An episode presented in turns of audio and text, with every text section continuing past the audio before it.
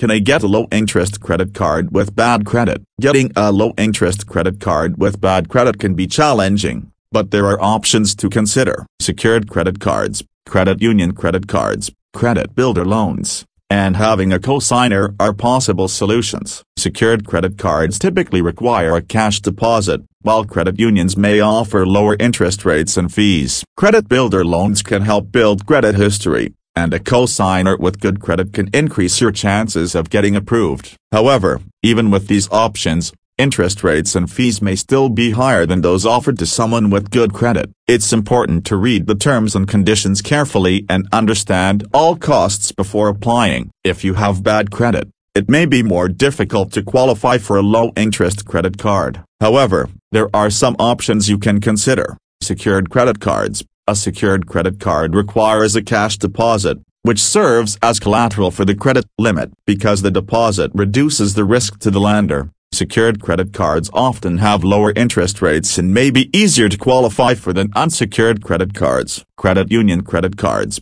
Credit unions are non-profit financial institutions that often offer lower interest rates and fees than traditional banks. If you're a member of a credit union, you may be able to qualify for a low-interest credit card even with bad credit. Credit builder loans. A credit builder loan is a small loan that's designed to help you build credit. The loan amount is typically held in a savings account until you've made all of the payments, at which point you receive the money. If you make your payments on time, the loan can help improve your credit score and make you more attractive to lenders for low-interest credit cards. Cosigner, if you have a trusted friend or family member with good credit, they may be willing to co-sign for a credit card with you. This means that they're taking on responsibility for the debt if you can't pay it, so it's important to have a plan in place for paying off the balance to avoid damaging your relationship. Keep in mind that even if you're able to qualify for a low-interest credit card with bad credit, you may still be subject to higher interest rates and fees than someone with good credit. It's important to read the terms and conditions carefully and make sure you understand all of the costs associated with the card before applying.